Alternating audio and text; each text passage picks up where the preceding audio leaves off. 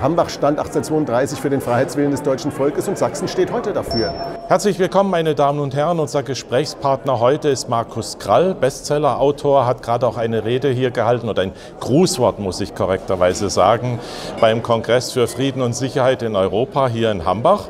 Danke, dass Sie sich Zeit nehmen für ein kurzes Interview. Ich frage mal zunächst nach dem jüngsten Buch, Warum schwarze Schwäne Junge kriegen. Das jetzt ungefähr fünf Monate am Markt. Sie mussten ziemlich schnell in die zweite Auflage gehen. Wie läuft es Ich glaube, wir sind schon deutlich über die zweite raus, aber ich habe aufgehört mitzuzählen. Also es läuft ziemlich gut. Es findet sich äh, nach wie vor auf den Bestsellerlisten unter den Top 10 der, Interna der internationalen Managementbücher bei Amazon. Und so, was ich von meinem Verlag höre, ähm, sieht es weiterhin auch sehr gut aus. Also Nachfrage bleibt hoch. Ja.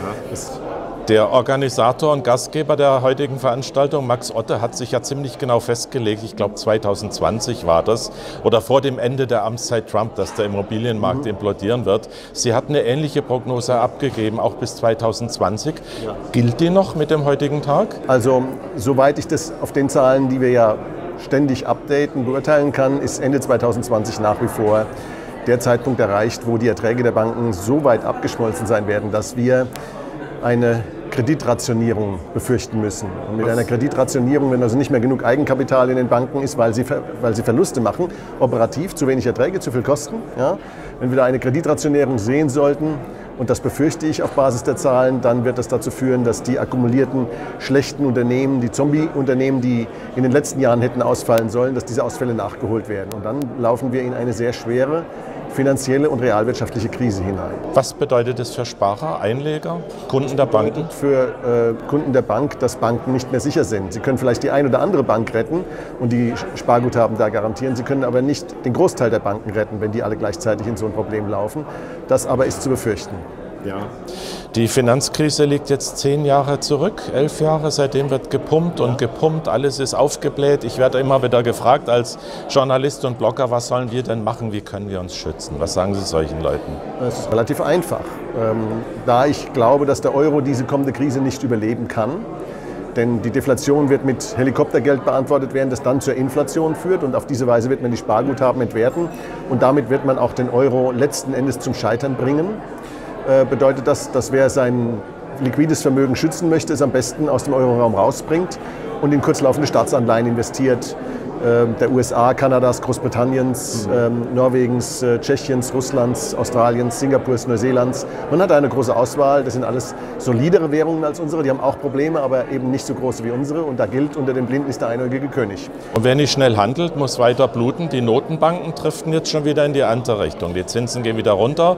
Zehnjährige deutsche Anlage, äh, Anleihe ist bei wo? Minus 0,2 Prozent oder so? Ja. Also es ist natürlich so, dass wir im Moment die Vorbeben einer Rezession erleben. Ja, die Auftragslage, die Frühindikatoren, die Zinsstrukturkurve, selbst die manipulierte, Zins, manipulierte Zinsstrukturkurve ist im Grunde genommen äh, so, dass alles darauf hindeutet, dass wir in eine Rezession reinlaufen. Ich habe die leise Befürchtung, dass das meine Zeitprognose äh, beschädigen könnte, nämlich indem es früher kommt. Das ist nämlich durchaus denkbar, äh, auch wenn ich das nicht hoffe, weil wir ein bisschen Zeit brauchen, um uns vorzubereiten. Aber ähm, ich fürchte, dass wir da ähm, jetzt schon das Vorbeben sehen und die Zentralbanken haben natürlich ihr Pulver verschossen. Da ist jetzt schon nichts mehr da. Wenn es da wirklich zu einer ernsthaften ähm, Konjunkturkrise käme, äh, dann wären da dann wäre nichts mehr da, außer Supernegativzinsen. Aber für die Supernegativzinsen müssen sie das Geldsystem verändern. Und uns allen ist ja klar, dass wir uns damit noch tiefer in den illegalen Sumpf einer geldsozialistischen Politik bewegen. Was hören Sie denn aus Ihren bewährten guten Quellen, wie es an der Spitze der EZB weitergeht? Jens Weidmann ist ja lange im Gespräch, immer wieder. Wie konkret ist das und was bedeutet es, wenn das wird? Also ähm, ich kann das nicht beurteilen, und, äh, wie, da die, wie da die Chancen stehen, weil am Ende ist das ja ein politischer Prozess. Und da nützen mir auch meine sonst ganz guten Kontakte an der Stelle gar nichts. Aber ich kann Ihnen sagen, dass man ähm, bei der Bewerbung um den Job, um den es da in der Nachfolge von Herrn Draghi geht, vielleicht ein Wort von Oscar Wilde beherzigen sollte. Oscar Wilde hat mal gesagt, es gibt nur zwei Unglücke, zwei wirkliche Unglücke im Leben eines Menschen. Das eine ist nicht zu bekommen, was man will, und das andere ist zu bekommen, was man will. Und ähm, ich glaube nicht, dass das ein Job ist, den man wirklich will. Das glaube ich auch. Ja. Sie haben heute bei diesem Kongress, den wir schon erwähnt haben, ein politisches Grußwort gehalten. Sie sind darum gebeten worden. Und der Satz, der am meisten Applaus äh, eingebracht hat, war, dass Sie gesagt haben, in Hambach, also der Ort von 1832, äh, wenn der ein Bundesland wäre, dann würde er heute Sachsen heißen. Wie haben Sie das gemeint? Können Sie es noch mal kurz ausführen? Das ist ganz klar äh, so, wie ich es gesagt habe. Ähm, Hambach stand 1832 für den Freiheitswillen des deutschen Volkes und Sachsen steht heute dafür. Und die Arroganz, mit der äh, viele Akteure in der Politik, der Großen Koalition, der Linken ähm, auf Sachsen und, ins, und, insgesamt auch auf Ostdeutschland insgesamt herabschauen, ist etwas, ähm, was mir zeigt, dass die politische und demokratische Reife bei den Bürgern ist und nicht bei den Eliten.